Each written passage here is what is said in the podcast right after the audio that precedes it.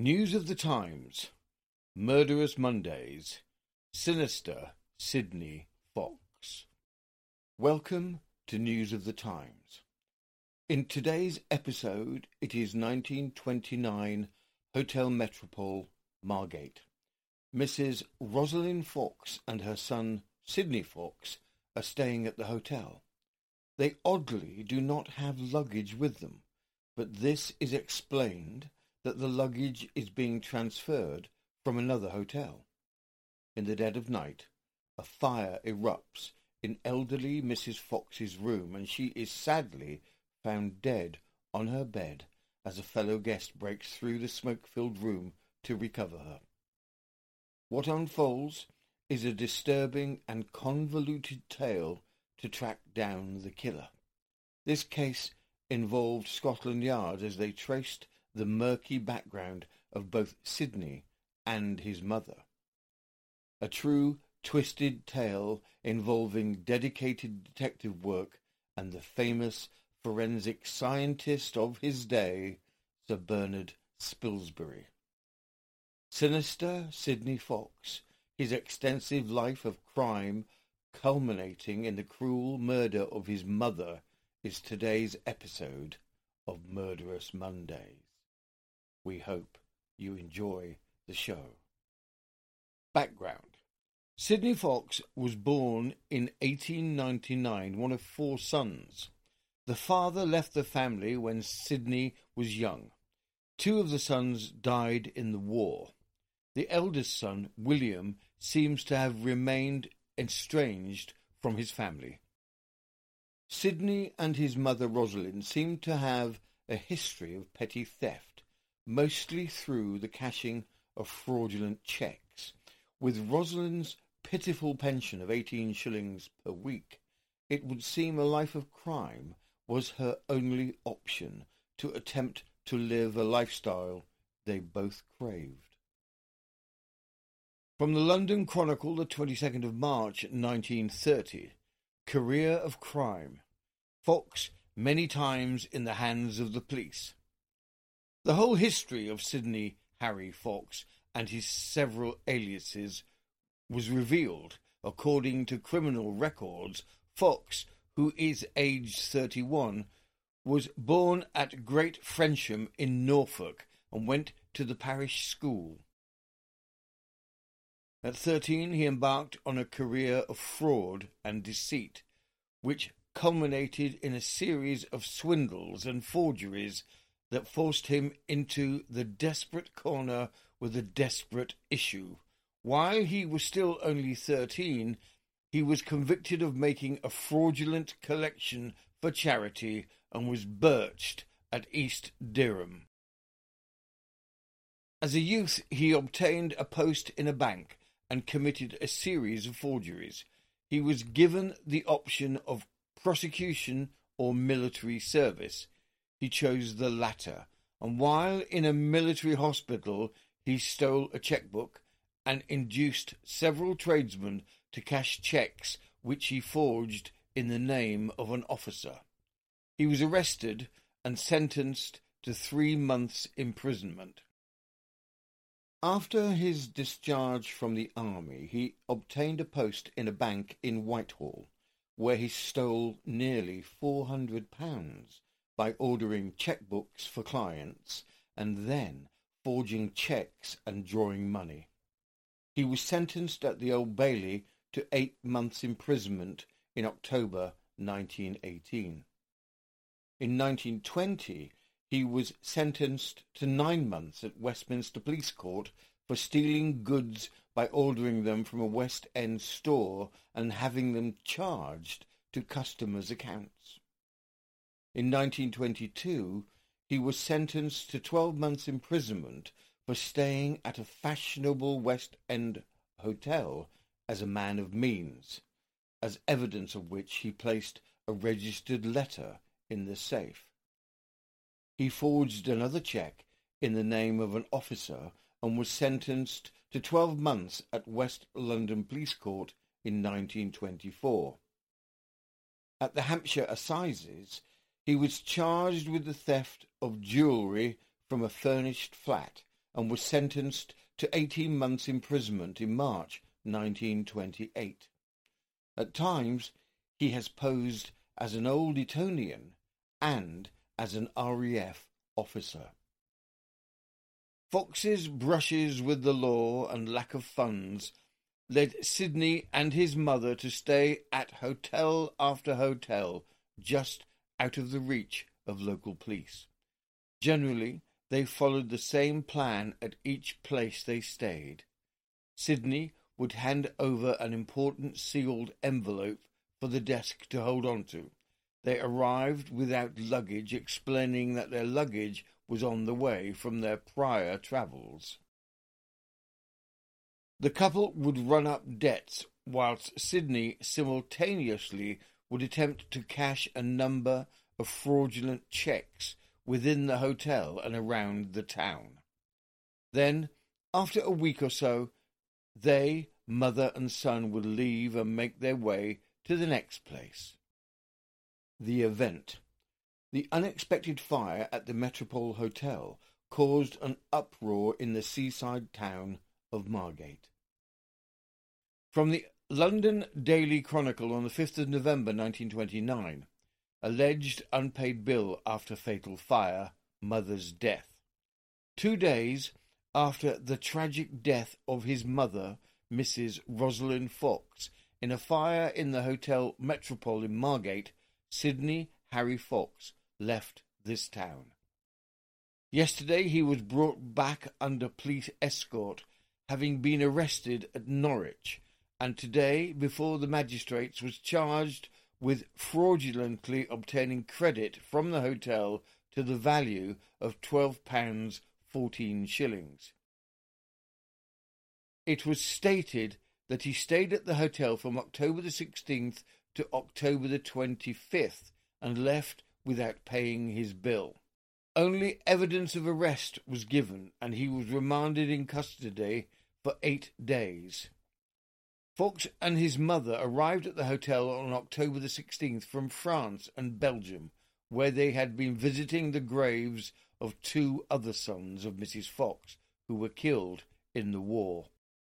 Mrs. Fox, a widow of 63, then gave her address as End View, Lyndhurst in Hampshire.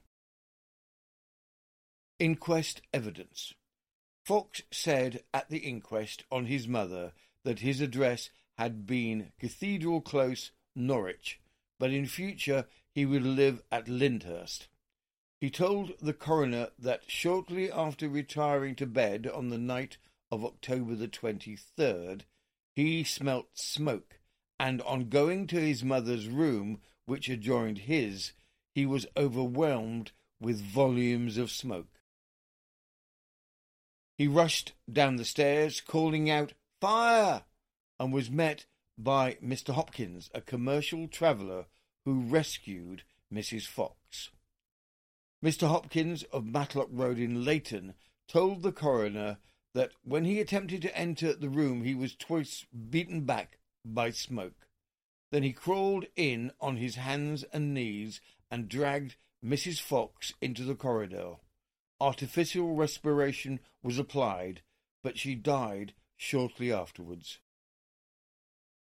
Chief Officer Hammond of the Margate Fire Brigade gave it as his theory that Mrs. Fox had left some of her clothes near the gas fire, and that, catching a light, they had smouldered until the room was filled with smoke and she was suffocated.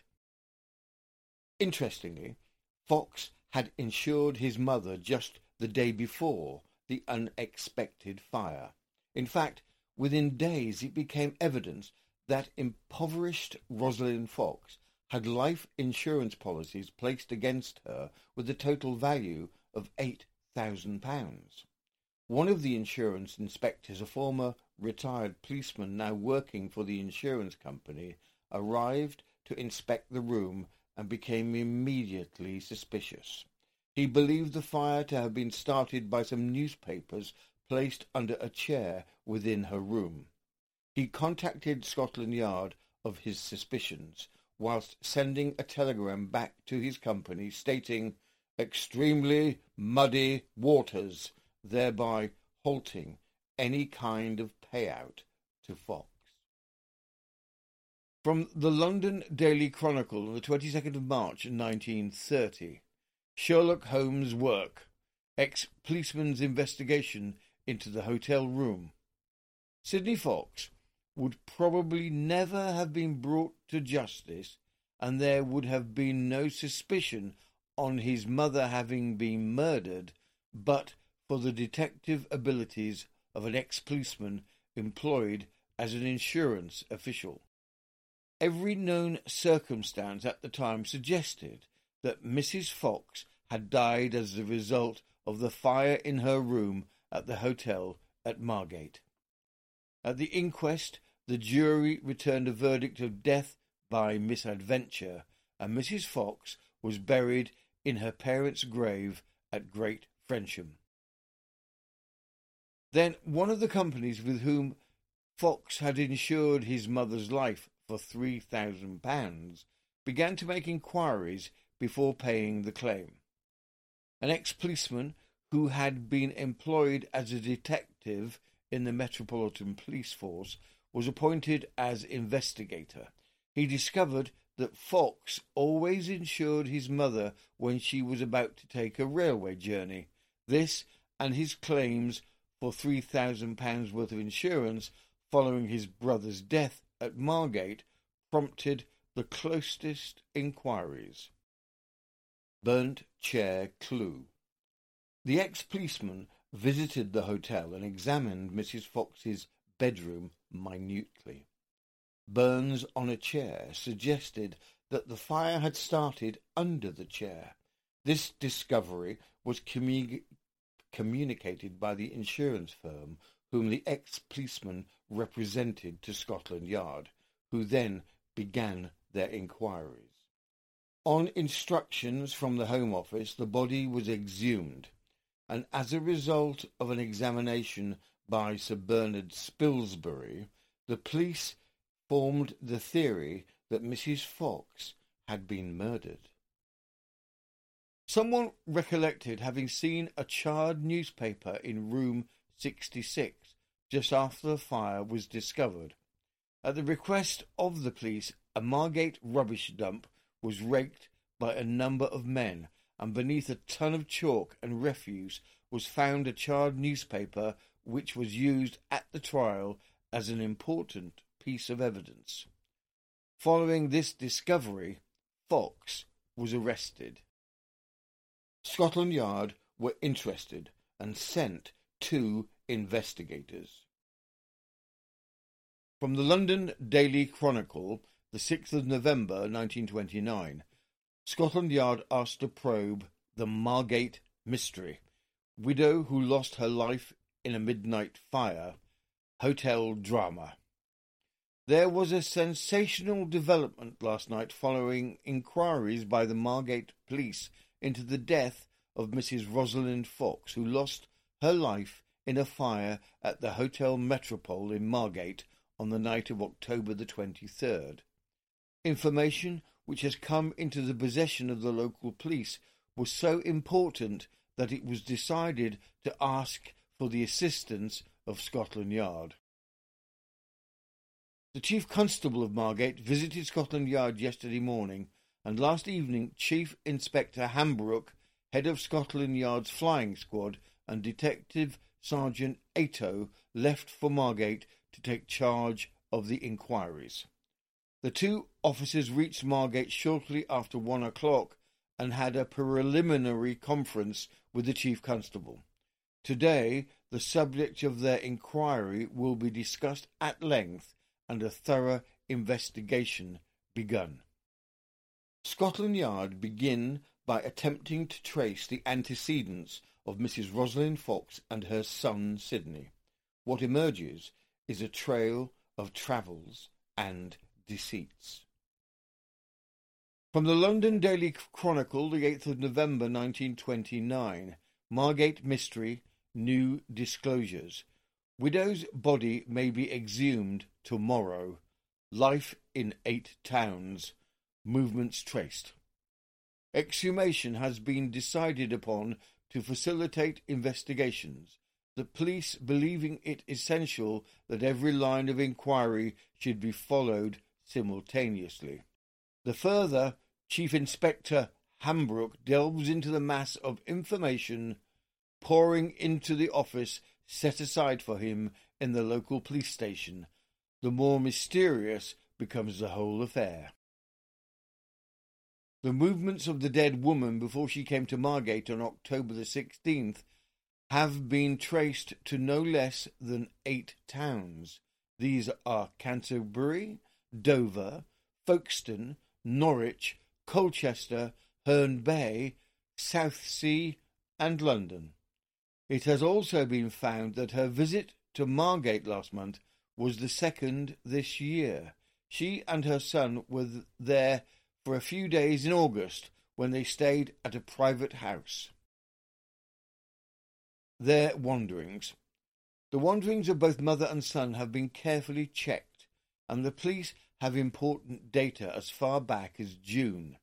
They have not, however, been able to trace her travels on the continent. It is known that between June and October she stayed at hotels in each of the towns mentioned, with the exception of London. But in none of these towns, so far as people are aware, was it necessary for her to receive medical attention. This was not necessary until she came to Margate. Mrs. Fox arrived on the Wednesday, an invalid, and on the Sunday she fainted. It was then that a doctor was called in. Throughout the 8 days she lived in the hotel, she was incapable of movement without assistance. When her son was not available to assist her up and down the stairs, she was helped by one of the hotel's staff. She was gay despite her infirmity. It was interesting to note that Mrs. Fox had previously been healthy and independent, but only began to fail when they arrived in Margate. The information pointed a finger to her son, Sidney. Whilst investigations are being pursued, Sidney is held on numerous fraud charges. The Home Office becomes interested in the death of Mrs. Fox, and Sir Bernard Spilsbury is called in to do a post-mortem on the now exhumed body of Mrs. Rosalind Fox. Sidney Fox is charged with his mother's murder, and the case goes to trial. From the London Daily Chronicle, the 18th of January 1929, Room 66, Mystery Sensation. Mrs. Fox strangled, says counsel. Life insured for £3,000. In the opinion of Sir Bernard Spilsbury, Mrs. Fox died from asphyxiation by the hand. The facts all point to Fox as the man who murdered his mother. With these dramatic statements, Mr. Sefton Cohen yesterday opened the case for the prosecution when Sidney Harry Fox, aged 28, was charged before the Margate magistrates with the murder of his mother, Mrs. Rosalind Fox, who was found dead in room 66 at a Margate hotel. At the time of her death, Mr. Sefton Cohen pointed out Mrs. Fox was insured for £3,000 by her son. This sum is later adjusted to £8,000 as more insurance policies on her life come to light. Red globe in a room. The court was held in the council chamber of the town hall, a large wooden dock on rubber-tired wheels being brought in to accommodate the prisoner. By the time the doors were open, a crowd of about 300 was waiting, a large proportion of the queue being composed of women and girls. In the court, people stood 6 or 7 deep, standing on tiptoe, to get a glimpse of Fox. To the formal charge of murder, Mr. G. E. Hindle, on Fox's behalf, pleaded not guilty. Mr. Sefton Cohen, for the Director of Public Prosecutions, then began his statement, which took over 70 minutes, he dramatically described the discovery of the tragedy. Midnight Drama. Shortly before midnight, he said, on October the 23rd last, Fox, who had been staying with his mother at the Metropole Hotel in Margate, ran downstairs from the first floor, shouting for help. He said that he believed there was a fire and that his mother was upstairs. From his attire, which was a shirt only, it appeared that he had just left bed. Visitors staying at the hotel ran upstairs to the first floor and were led by Fox into his own room, number 67, which was full of smoke. Then into room 66. This room was also full of smoke. One of the visitors, Mr. Hopkins, having tied a handkerchief over his mouth, very pluckily entered the room on his hands and knees, and in the darkness, for the only light there was in the room, appeared to come from a red globe on the opposite side of the room, he came upon the legs of a woman hanging over the side of the bed. He dragged the woman off the bed into the corridor, where it was seen that she was apparently lifeless. Fox's story of tragedy. There were no signs of the body having been touched by the fire, and there was no physical marks of any injury. There were no teeth in the mouth. The smoke had apparently come from the carpet, which was burning under the large armchair standing to the right of the gas stove. The chair itself was burning underneath. We'll be back after a quick break. Bloody FM presents Hometown Ghost Stories, a paranormal podcast that investigates a new town every week, bringing you all the hauntings, from haunted houses to castles, bridges to asylums, wandering spirits to demons. Over 100 episodes covering different towns all over the world. Tune in to Hometown Ghost Stories live on YouTube every Tuesday night at 9 p.m. Eastern, or on any podcast platform, and find out if your hometown is haunted.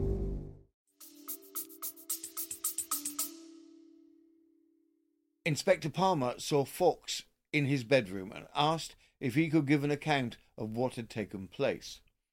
His mother, said Fox, retired at about 6.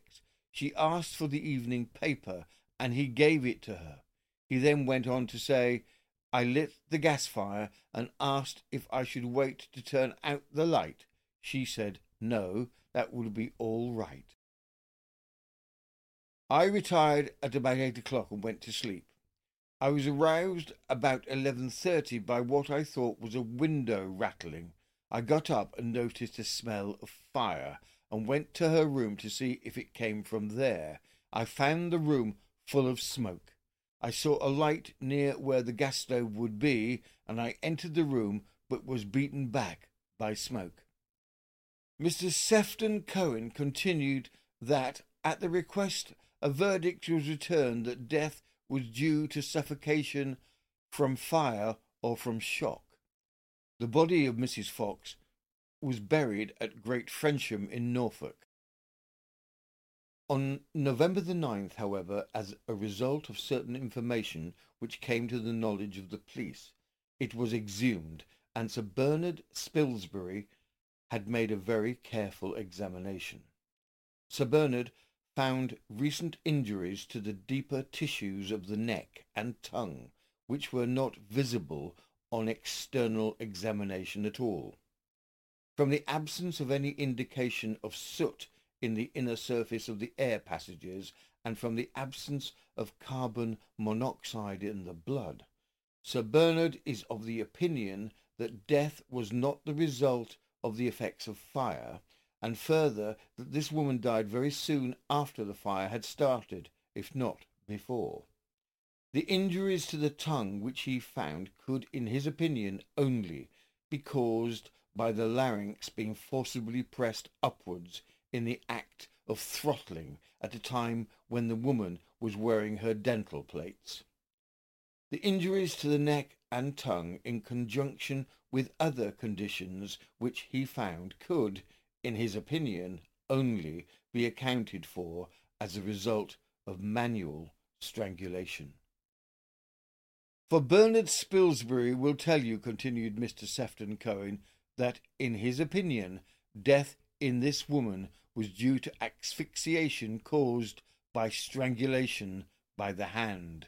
You can dismiss any possibility of accident. In regard to the possibility of suicide, not only is there no evidence that she had suicidal tendencies, but in the case of strangulation by the hands, all power and grip would be lost when the compression of the windpipe commenced. There remains the third method by which the woman could have come to her death, strangulation at the hands of some assailant. The submission of the prosecution is that the facts all point inevitably to the accused as the man who murdered his mother. Counsel's challenge: deliberate and carefully planned murder. The case against Fox is that he has committed a deliberate and carefully planned murder, continued counsel. Mr. Sefton Cohen proceeded to outline the movements of Mrs. Fox and her son on their arrival in Margate. In conversation with the manager of the hotel on October the 18th, he said Fox asked him whether he could recommend a good solicitor for insurance. On October the 20th, Fox appeared disturbed about the health of his mother and spoke to the manager. Dr. Austin was sent for and found that there seemed to be nothing much the matter with Mrs. Fox, and he gave her a prescription for a tonic. Prescriptions dangerous. On October the 21st, Fox purchased a second bottle of tonic and made a very odd statement to one of the clerks at the hotel. He came back with this medicine and said that the chemist had told him that doctors' prescriptions were sometimes very dangerous, as they prescribed excessive amount of drugs, and that in this case the chemist had broken down the prescription which had been given him by Dr. Austin. You will hear from witnesses from the chemist that no such statement was made by them, and that the tonic was made up according to the prescription. Half bottle of port. Mr. Sefton Cohen said that the suggestion of the prosecution was that at this time Fox was in desperate need for money. Towards the end of the previous month he had had about £4 in notes, but it was clear that this had disappeared before October the 21st. In his original statement he failed to make any mention of the fact that at 9:30 that evening he purchased half a bottle of port. An empty bottle was found in the cupboard of his bedroom after the fire, and the lead foil cap and tissue paper cover were found concealed behind a gas fire in Mrs. Fox's bedroom. When Dr. Roche Lynch is called, continued counsel, he will tell you that as a result of his analysis of the organs of this woman, he found traces of a moderate amount of alcohol, which had been taken probably within an hour of her death. After buying this half-bottle of port, Fox went to the saloon bar at the hotel, where he remained until 10:25 p.m., having one or two drinks. He was seen by the night porter going up to his room at about 10:40 p.m. About an hour later he gave the alarm of fire, and it was Mr. Hopkins and the other visitors to the hotel who found the body and dragged it out of the room and extinguished the fire, and not Fox. That is, again, a somewhat singular piece of conduct. Life insured on the previous day, total of £3,000 payable in event of accidental death. Another curious thing about Fox's statements to the inspector, continued counsel, is that he makes no mention of the fact that he had, on the previous day, insured his mother's life against accident. Mr. Sefton Cohen said that on October the 22nd, Fox called at the head office in London of Mrs. Pickford Limited and filled in a form for a policy with the Ocean Accident Guarantee Corporation for accident insurance for tourists and travellers.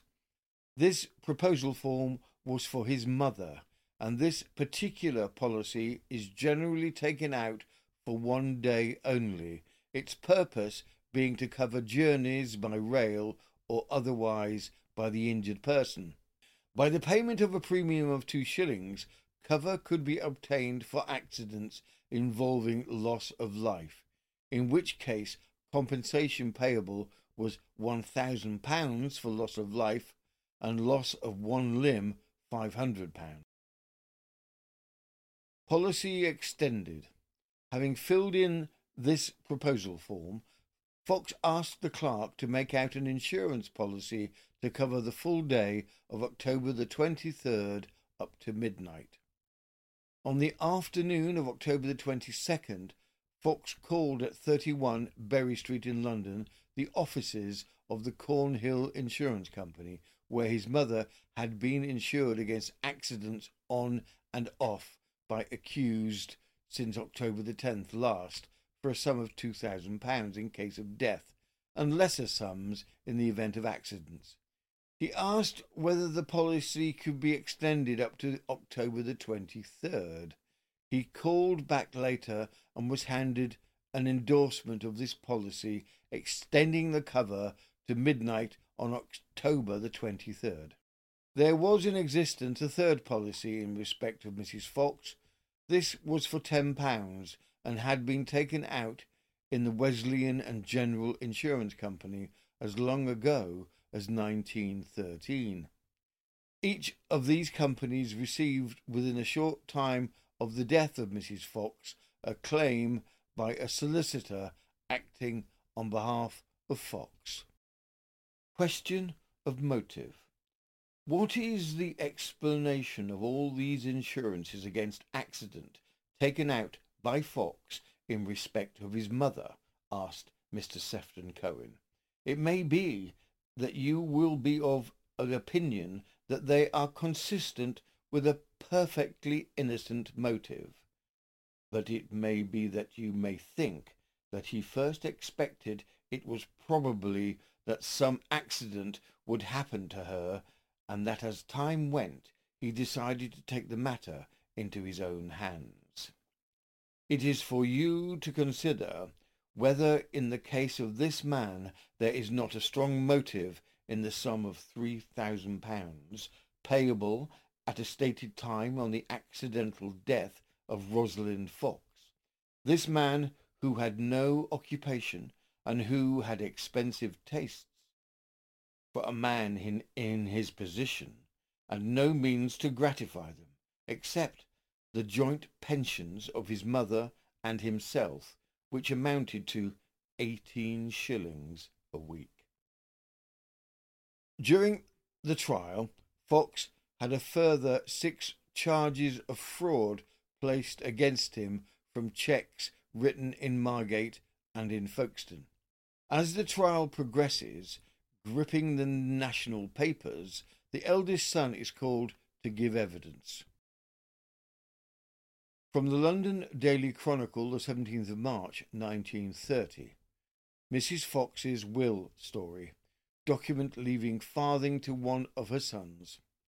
A will said to have been made by Mrs. Fox, the victim of the Room 66 tragedy at the Hotel Metropole in Margate, was read at Lewes Assizes on Saturday, when the trial of Sidney Harry Fox for the alleged murder of his mother was continued.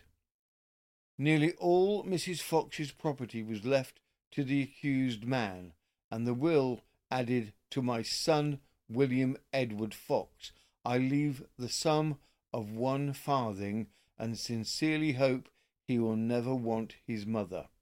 William Edward Fox went into the witness box and said the body of the document was in his brother Sidney's handwriting.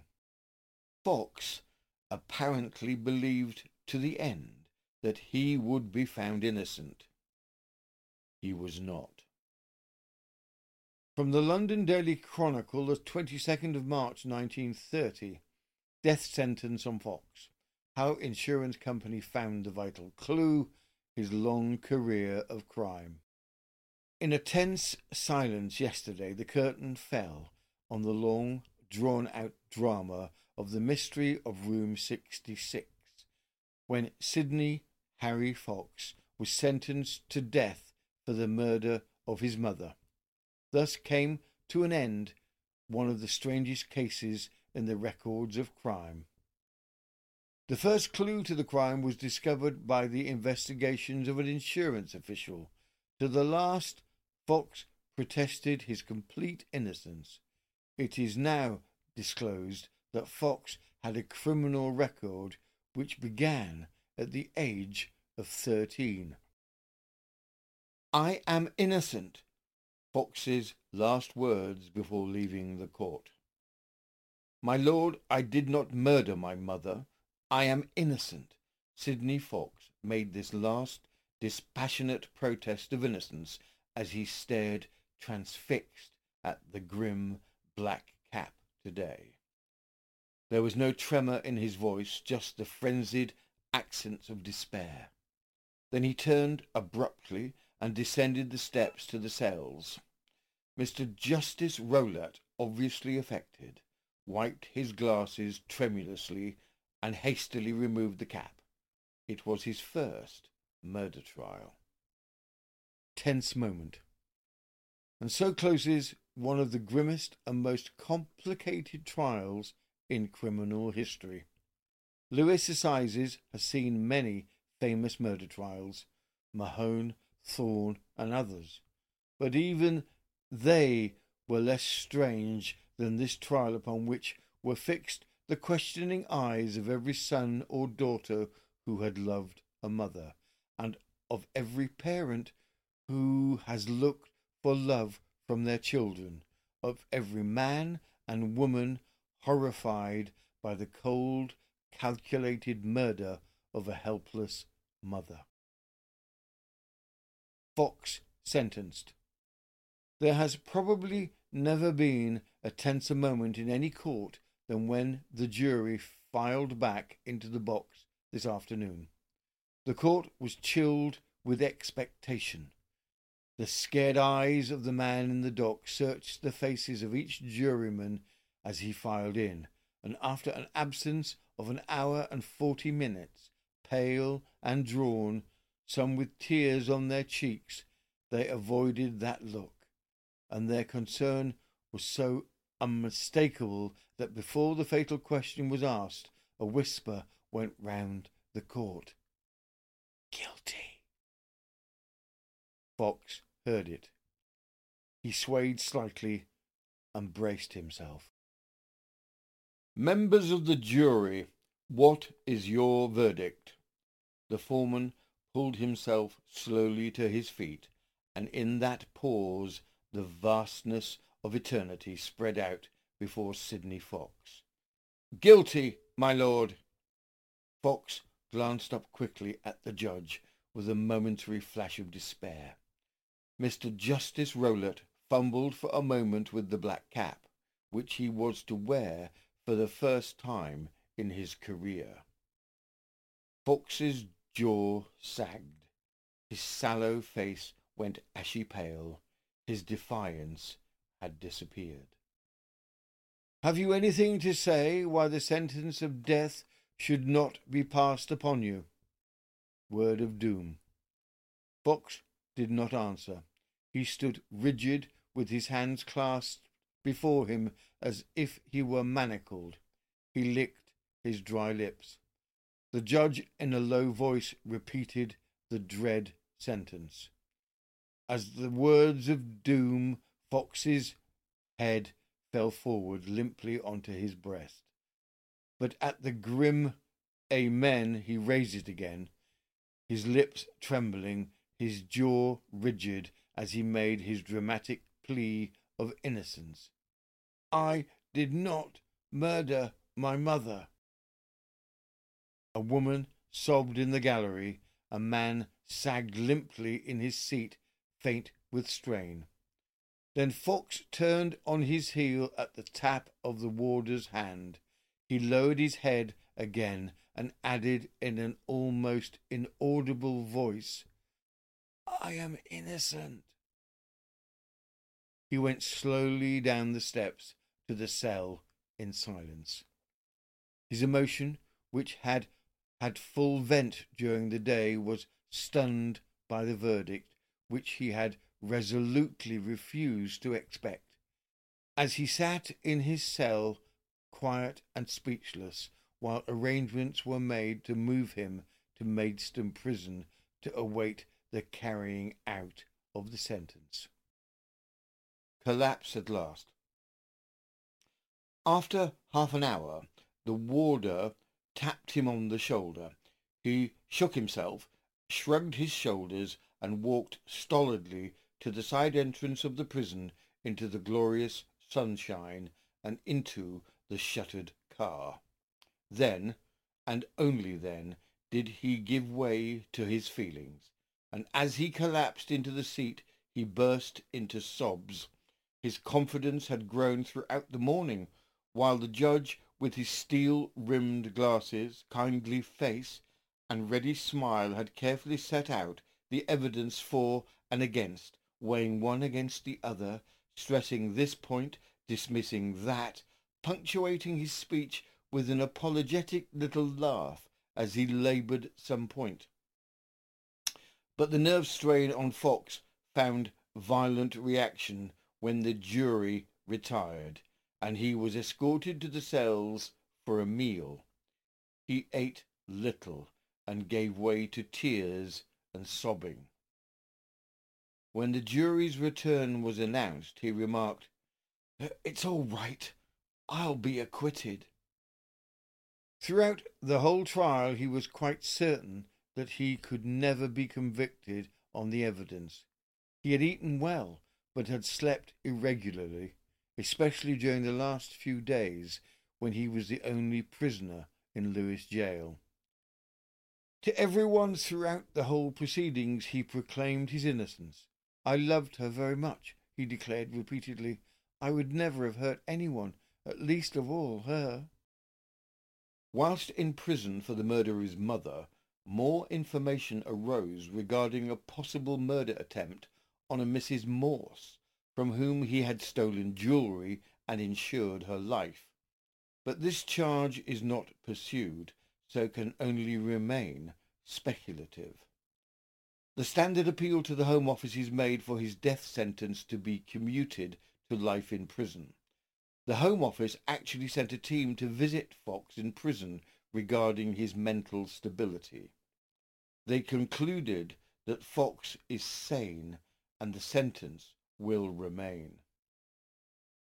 Sidney Fox, sentenced to death for the murder of his mother, was executed at Maidstone Jail on the 8th of April 1930. That concludes this episode of Murderous Mondays, Scotland Yard Case Files, Sinister Sidney Fox. We very much hope you enjoyed the show. If you did enjoy this show, we would be grateful if you could like or subscribe to our channel.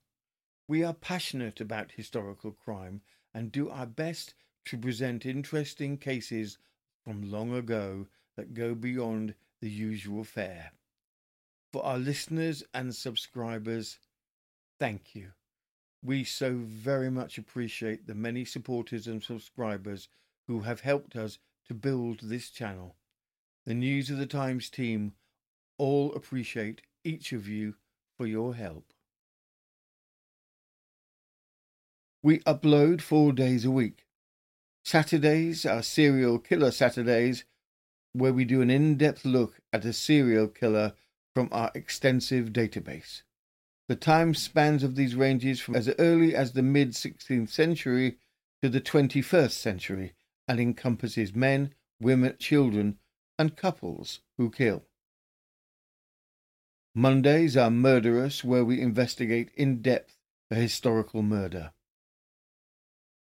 Wednesdays are wicked, where we pull together stories of a similar theme, such as stories of murders by starvation.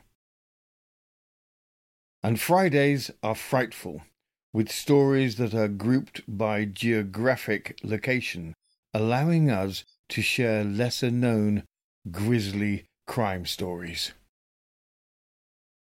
From all of us at the News of the Times team, thank you again for watching or listening. This has been News of the Times, and I am Robin Coles.